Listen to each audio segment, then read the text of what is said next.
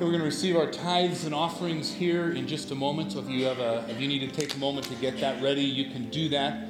Um, while you are, I just want to say how excited I am about this event we have coming up, the Harvest Party on the 31st. That's really very cool, and I think it actually represents um, an understanding of who we are that we share together. That's really important, and, and that is that we don't just exist as a church like for us to come in here and have fun worship services and things like that.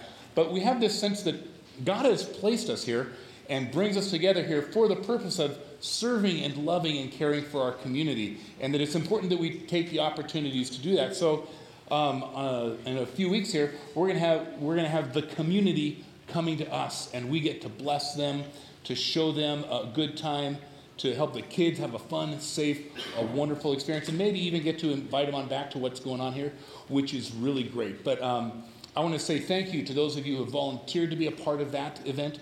Those of you who are going to be here having fun with the kids and the families who come in, and those of you who are donating tons and tons and even more tons of candy, that's great as well.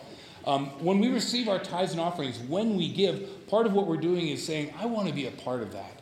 I want to be a part of reaching out into our community and demonstrating that we're here for you, we love you, we care for you, and we want to provide some great times for you as well, and hopefully invite you to come and, and uh, find the love of the Lord at the same time. So, with that in view, and with that kind of cheerful giving in mind, let's have the ushers come. They can receive the tithes and offerings. And while they're doing that, I get the privilege of introducing our new sermon series that we begin today called Mirror, Mirror. And it's from the book of James in the New Testament, which is a great book, um, super practical, um, lots of steps to take. Um, the reason that we're going to call it Mirror, Mirror, it comes out of an image that James uses in the first chapter of his letter. And this is what he says He says, Do not merely listen to the word and so deceive yourselves. Instead, do what it says. Because anyone who listens to the word but doesn't do what it says, that's like someone who looks at his face in a mirror and after looking at himself goes away and immediately forgets what he looks like. And we want that idea to, seek, to sink in, especially over the course of these next five weeks. We really believe that God's going to be speaking some things to us from His Word, and we want to really um, commit up front to saying that as a church, we're not just we're not going to just listen and hear what God has to say and then walk out of this building and kind of forgot forget about what went on. But we want to take practical steps moving forward based on what God has shown us. I think I was going to say I've got some experience in this walking away from the mirror and forgetting thing. Um, some of you may know my son, our son, uh, just got engaged to be married, so he's going to be getting married in spring or summer of next year sometime. Super excited about that. But I discovered there's a rule that I didn't know about. I've been conducting weddings for like 25 years plus. I've never heard of this rule. But now that my son's getting engaged, I learned it. And the rule is this apparently, the father of the groom is supposed to be in better shape at the wedding than he was at the engagement. this was new to me. But maybe it shouldn't have been because as a part of my daily routine, right? I get up and I see myself in the mirror. And I go, oh, something's got to be done about that. don't, don't let these vertical stripes deceive you. There is work to be done. And I know it when I look in the mirror. So leave my house, you won't find me anywhere near a mirror. I walk away and like I look at the mirror and I go, wow, let's do some work. I'm ready to work out. And then the minute I turn away and don't see it, the motivation somehow just evaporates into thin air because I've forgotten what I was shown. We don't want that to happen with regard to what God's speaking to us in the course of this series over the next several weeks. We want to make sure that we take practical steps and act on what God is saying, right? So we're going to do a few things. Um, one of the things we're going to do, it's going to be like we're going to encourage everyone in the church to participate this.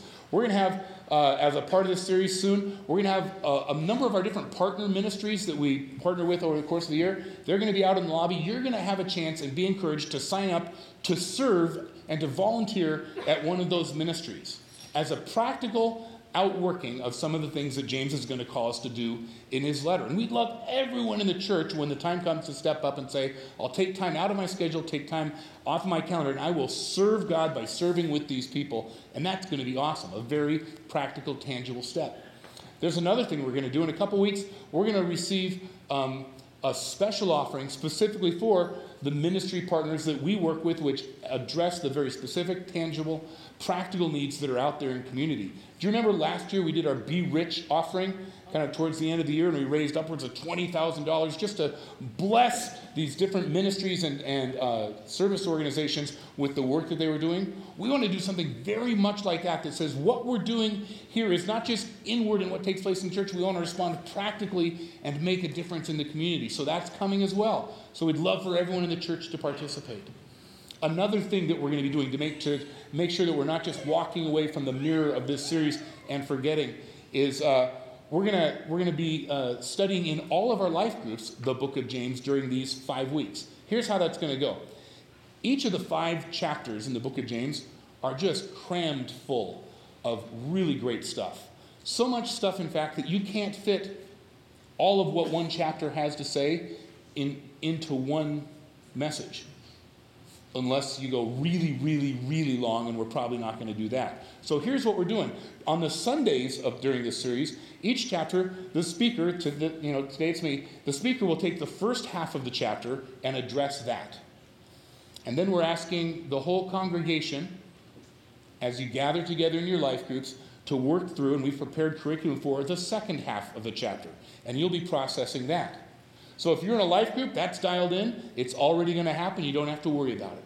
If you're not in a life group, but you don't want to miss out on the second half of every chapter in James, you can join one of the James groups that are starting up and meeting on Monday nights for the next several weeks as we go through this series. We want everyone to be a part of that in some way as well. And then I'm going to put my challenge out to you individually during this series. And that is this I, I can't help but think that over the course of several weeks, God's going to speak some things to you. You're going to hear that nudging in your heart and your spirit that says, I'd like you to take this step in response to that message. And I want to challenge you every time you get a sense of that to write it down and then to go do it. So that not one time do you walk away from a Sunday morning service and then forget to do what God put on your heart to do. It's too easy for that to happen, right? Last week, Ryan talked about conflict and resolving conflict and how God calls us to be the people who initiate the, the resolving of conflict. And I talked to a lot of people said, Oh, I know I've got some work to do. Maybe that was you. I just want to ask, how's that going? Did you, did you take that step that God prompted you? Or have you walked away from the mirror and forgotten? Prior to that, we, had a, we did a series on vocation, right? And our calling and our sense of how God called us to live our life and invested in the work that we do, whether that's in the marketplace or home or, or whoever God calls us to be. And many of us said, I've got some work to do there.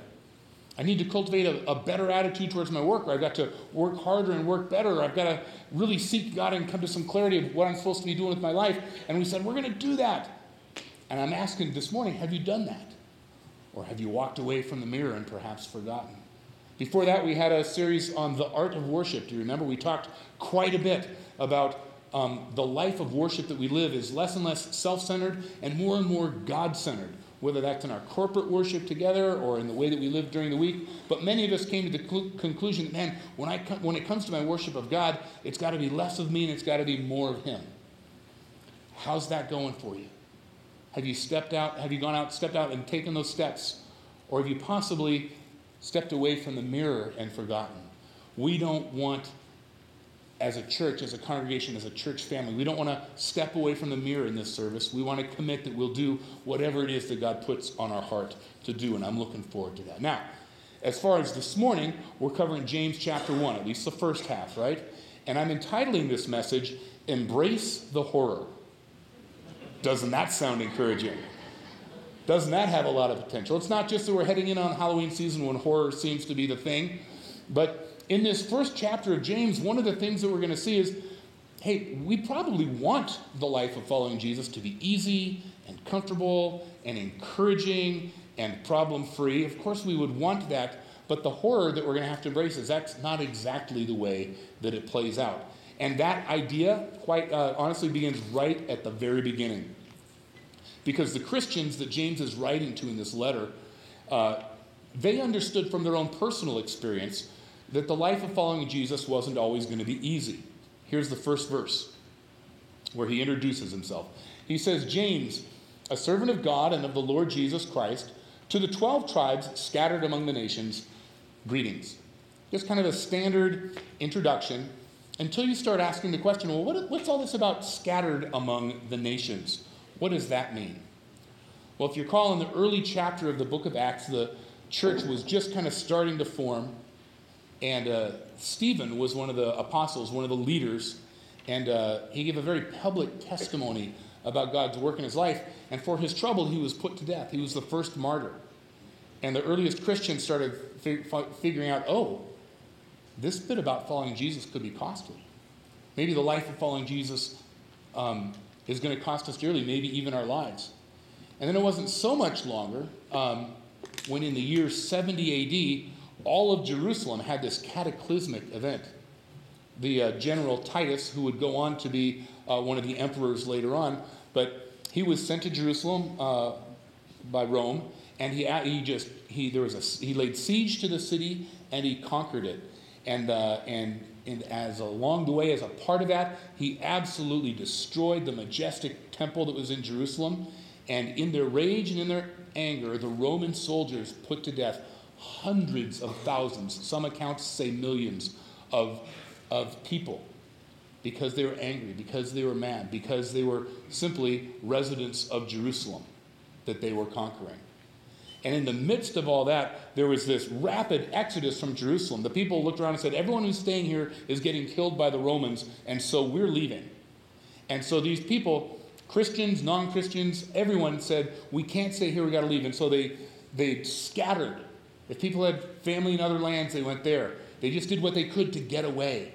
And they struggled. Imagine your whole life being uprooted because of these invading armies and the inevitable death. I was like, I was trying to figure out the best way to even kind of communicate and, and get in touch with how distraught um, and how the people were that James was writing to and how difficult their life had become. And as part of my kind of preparation pattern when I do a message in the week, there's a point at the week where I just like to get a cup of coffee and settle down into the hot tub with the water bubbling and the steam right. And I see you looking at me about why are you taking a cup of coffee into the hot tub? Don't judge. Don't judge. It's very therapeutic. If you haven't done it, I, I recommend trying it. So there I am. I'm sitting there in the hot tub, bubbling water, steam rising, cup of coffee, saying, Lord, help me just connect with the struggles of these people. That's how I felt too. It's like, uh oh, this doesn't match. How, how am I going to connect with the struggling of these people James is writing to when I'm in the hot tub with my cup of coffee and I look over and my cup of coffee had gone empty? now I'm starting to connect, right? I'm starting to get a sense of what can happen. And that's the moment that my wife, God bless her, I love her, she came in with a full decanter of coffee and said, Hey, can I top that off for you? And filled it right back up to the top. I'm telling you what, I am living a charmed existence at that point. It wouldn't really be like an empty cup of coffee in a hot tub. That's not the kind of trials and tribulations we're talking about. We're actually talking more about like what if a foreign government bombed the western half of the United States?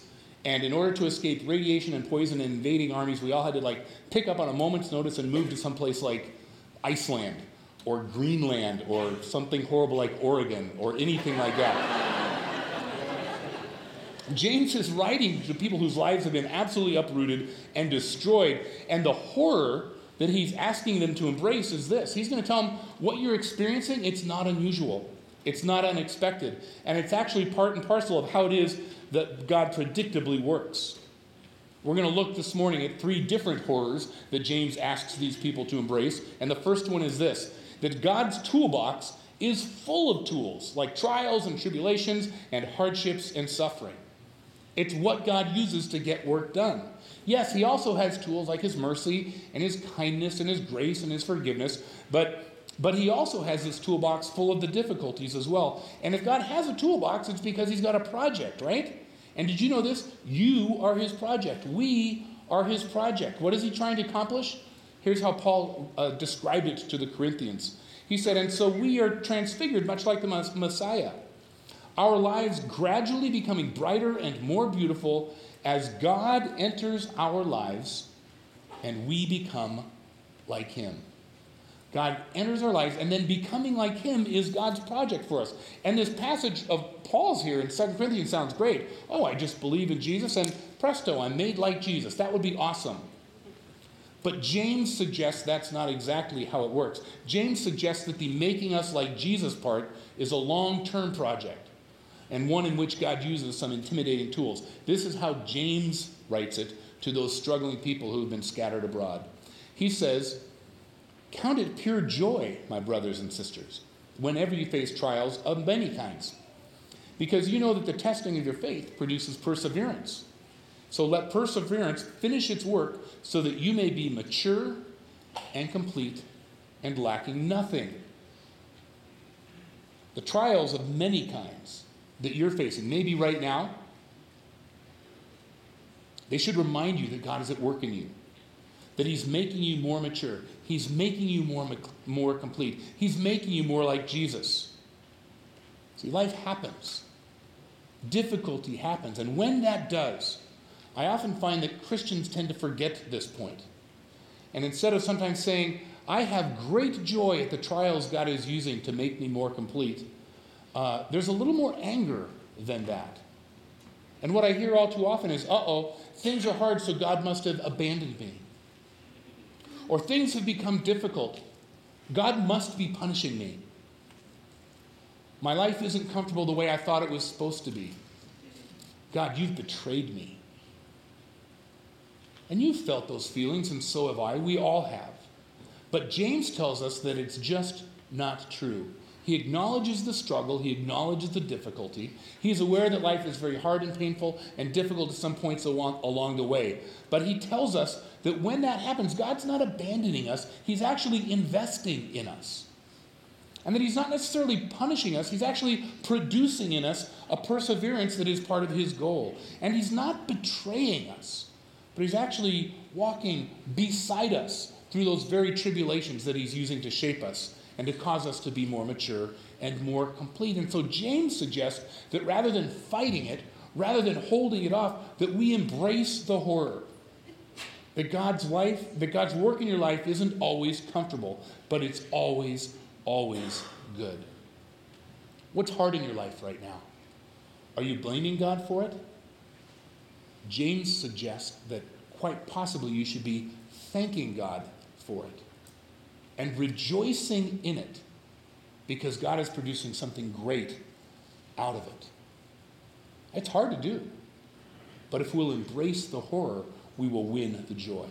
Let's go back to, back to James because there, there are more horrors to pick up on.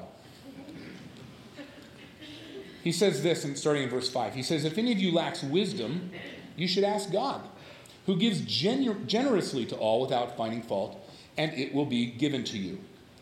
But when you ask, you must believe and you must not doubt, because the one who doubts is like a wave of the sea, blown and tossed by the wind. That person should not expect to receive anything from the Lord, for such a person is double minded and unstable in all that they do. So I know in my own experience, when I start thinking about trying to figure out what it is that God wants me to do, what direction does He want me to go, what decision does he want me to make? I know that I personally, like, I prefer kind of the burning bush moment, if you know what I mean. In the Old Testament, God spoke to Moses, right? And he, and he spoke to him. There was this burning bush that kept burning. It was unnatural, it was supernatural. And God's audible voice spoke to him out of this burning bush. And so Moses had no question about exactly what to do. And I want God to direct me that way, that clearly, that certainly that inarguably, right? I would love that. But I find that that's not always the case. And here's the deal horror number two God causes people to walk by faith, not by certainty. God creates these places where we have to exercise faith in Him rather than just walking in absolute certainty that we know exactly what He wants. I will say that in my life, there are really only, I would say, three significant decisions that I felt absolutely certain about. Like they were no brainers, and I absolutely knew beyond a shadow of a doubt that they were 100% right. One of them was my decision to follow Jesus. One of them was the decision uh, to marry my wife. The third one is the decision I occasionally face when the waitress asks, Do I want extra gravy on the hash browns? And that's a certain yes as well. the other decisions, though, most of the decisions we face when we're trying to follow the Lord, they're just not as clear cut. Do you know what I'm talking about? Those times when you go, I want to do the right thing, but I really can't quite tell what the right thing is. I know that wisdom is called for, but I don't know what wisdom is calling for me to do. Maybe your kids have entered kind of like a new phase of development as they've grown up, and they're now starting to think differently and they're starting to express themselves differently. They're finding new entertainments fun. They're meeting new kinds of friends. Their behavior is tweaking and changing, and attitudes are different. They're just in this new season, and there's this question like, what do I do about that? There's no easy answer. Maybe you're in that spot where you've got a business opportunity that's right in front of you. And on the one hand, this could be the greatest opportunity that you will ever receive. And on the other hand, it could be the largest mistake you'll ever make. How do you decide that? Maybe you're a student and you're starting to think about um, what college should I go to? Or even should I go to college? Which, which career should I pursue? What direction should I point my life? And in all of these cases, what would be super helpful is that burning bush moment of total certainty. But the horror is that God calls us to walk by faith most often rather than in certainty. And he gives us this formula through what James says, and he says, Look, in those moments, first stop, ask for wisdom. Acknowledge that you don't have all the answers and, and, uh, and, the, and the direction that you need to go. Acknowledge that you're not up to this decision by yourself. Ask God for wisdom. He'll give it to you. He won't punish you. He won't give you a hard time for not having the wisdom. He says, ask for wisdom. That's one. And then he says, but two, you got to believe that God's going to give you wisdom. And then three, and this is the hard one, by the way. Like, just ask yourself okay, if I asked God for wisdom and then I believed that He gave me wisdom, what would I do? Well, if I believed God had given me wisdom, I would make the best decision I could. Oh, I can't do that. I don't know for certain yet. Exactly. James seems to suggest that the pattern goes like this ask God for wisdom, right? Ask God for wisdom, believe that He's giving it to you, and then give it your best shot. And this challenges us because this is the one where faith bumps into our need for certainty, where according to James, we can become unstable in all our ways if we don't really act on the belief that God has given us wisdom. And the reason that we can go ahead and give it our best shot after having asked God for wisdom is this it's number four, we know that God is at work regardless of the outcome. Right? There are going to times, there are going to be times when we ask God for wisdom, we believe that He's given it to us, and we make we make the best decision we can, and it works out great. And we're going to, wow, God, thanks for the wisdom. That was really helpful. There are going to be those other times where we go, God, I need wisdom, and I believe that you've given it to me. And so I make that decision, and the decision tanks. It's painful, it's difficult. And that's when we get to remember, back to horror number one, bless you. Woo! Wow. You know, some preachers get an amen, some get a well done. There are going to be those times there are going to be those times when we ask God for wisdom, when we believe that He's given it to us, we make a decision and it turns out poorly. And we're going to have to work forward in, in our understanding from the first horror that that's what God uses to complete us, to mature us, and make us more like Jesus. So in our family life, there was a time uh, back when we, before we moved to Spokane, we were selling our home, and uh, we, uh, the market was tanking badly. We received an offer for our home that we just thought was borderline insulting and we didn't like it and we wanted more. And we committed, Rochelle and I, that we were going to go to sleep that night and pray and ask God to guide us. And we both woke up feeling like, no, you should go ahead and take that offer. And so we did. We took the offer. And 18 months later, when we went back to visit uh, family and friends down in that old neighborhood, all the homes that had been on the market at the time were still on the market at the time. Nothing had moved except for the home that God blessed us by getting sold, right? We believed God for wisdom. We acted on it. It turned out really well. I can tell you another story of a time when we had an investment opportunity and we sought God's wisdom and we believed that He gave it to us, and we moved some money from here to there to take advantage of this opportunity, and it just crashed right underneath us. Complete flop. Left us in a very difficult and painful place that way.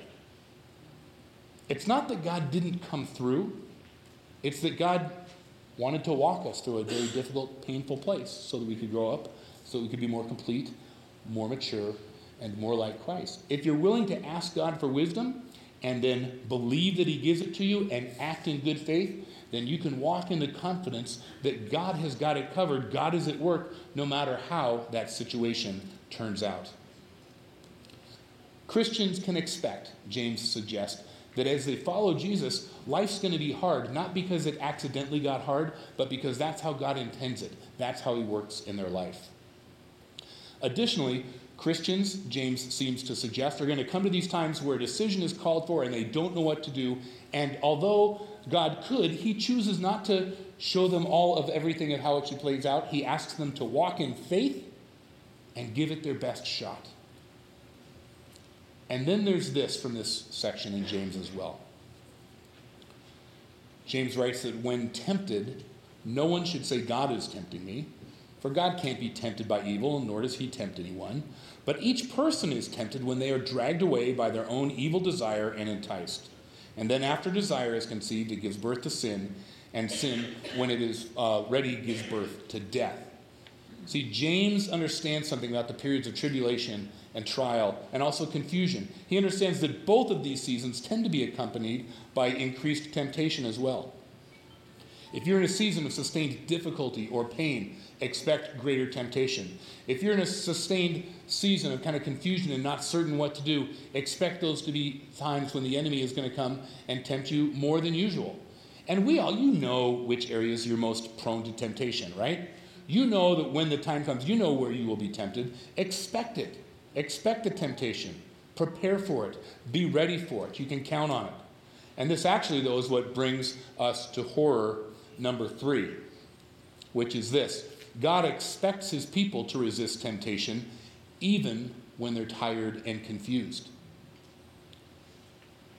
Even when I'm tired, even when I've sustained a long season, even when I don't know what to do, God still expects me to resist temptation and live a life that pleases Him. And I know the kind of excuses I make for myself when I'm tired and weary and confused.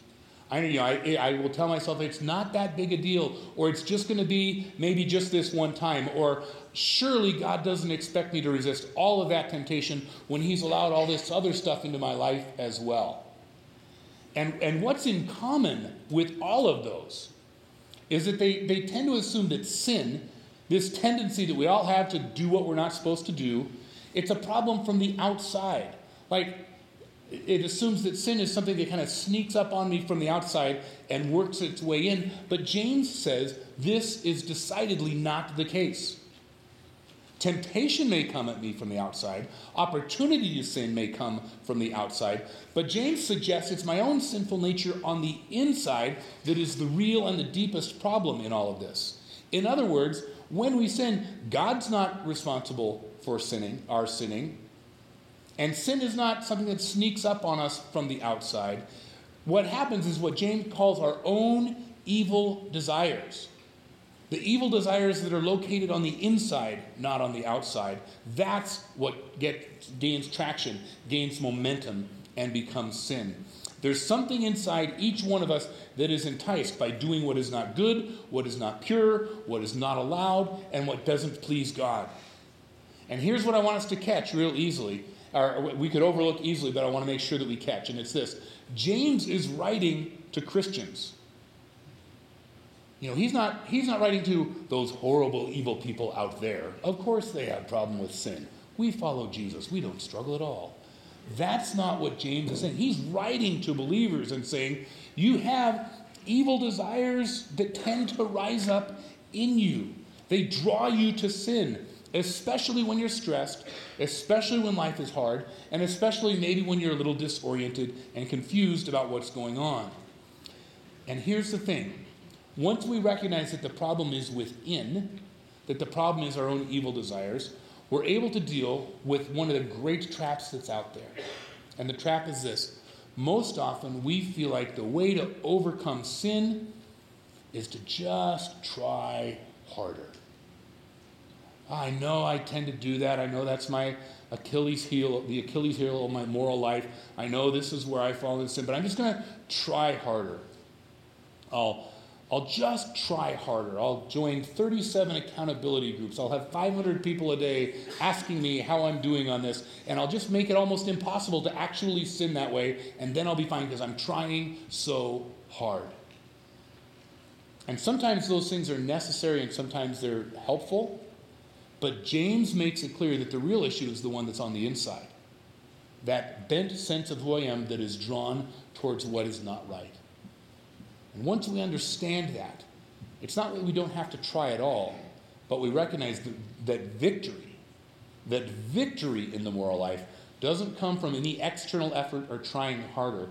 Victory can only come when somebody or something changes who I am on the inside. And if the course of human history proves anything to us, it shows that none of us are capable of transforming ourselves to that extent. We can't do it. That's exactly the problem. There's actually only been one person in recorded history who is tempted in all the ways that you and I are and yet still emerged unscathed.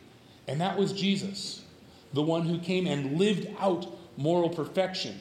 And then said, by the way, for those of you that didn't live out moral perfection. I'm willing to pay the price for that. And he did on the cross. But beyond just like bearing our punishment for us, which is a huge part of it, he also said there's more. I want to do more, he says, than just pay your price for you. He said, I want to change you.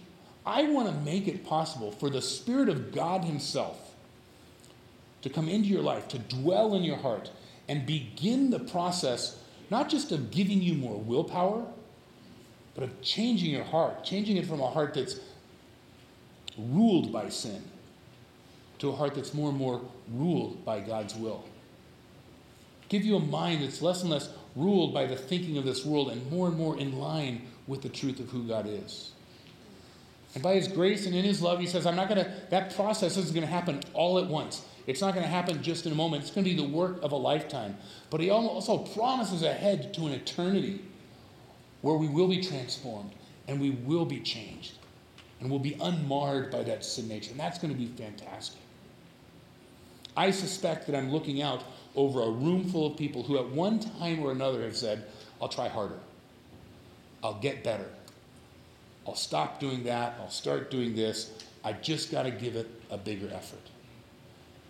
And this morning, I want to suggest from what James describes about sin that all the effort and the best effort in the world isn't going to do what only the Spirit of God can do, which is to transform a heart that's broken.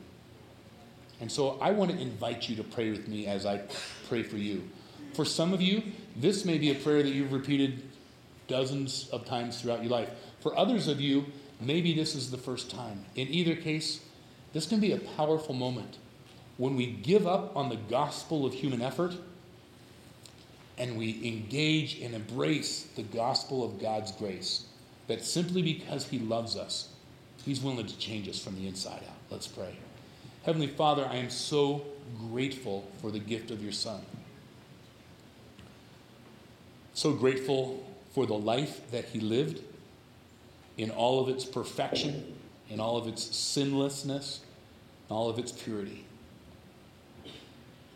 God, for all of us, I would, I would just say we're grateful as well that in that perfection, Jesus gave himself to die on the cross as a punishment not for his sins or his wrongdoings, but as, a, as the right punishment for all the places that we fail on a regular basis. Thank you, God, that you have made forgiveness available through what Christ did. And in response to that, God, there's really only one reasonable thing to do. And we want to do that in prayer today. And that's to recognize that Jesus Christ is Lord. That what he did on the cross can be effective in my life. The part of making that happen is just to acknowledge God, I am a sinner. I fail regularly. Sometimes I fail because I can't help myself. Other times I fail because I just want to. And whether it's accidental or brazen, that sin displeases you. God, I'm, we, we understand there, there's a level of guilt that's associated with all of the places that we violate your will. And simply because your word tells us to, we come and ask in faith, believing that you will. God, would you forgive us for that? Do you help our lives not to be stained with the guilt of that sin? Would you set us free from, the, from that? We don't come asking because we deserve it. We just come asking because you said it's available and we believe that it's true. And similarly, God, we want to ask, even as we do that, we want to invite your Holy Spirit into our heart. We want to invite um, you to do what it is you do when you take up residence within us, which is to begin that process of restoring our soul, of changing us from people who are ruled by ourselves, by people who are just led peacefully by you. God, would you trans- transform the way we think? Would you transform the way that we feel? Would you transform the way we believe and the way that we act and all of those things? And God, would you leave us, lead us faithfully into a future of hope, future promise, of eternity with you as well. And we believe that you'll do all those things in Jesus' name. Amen.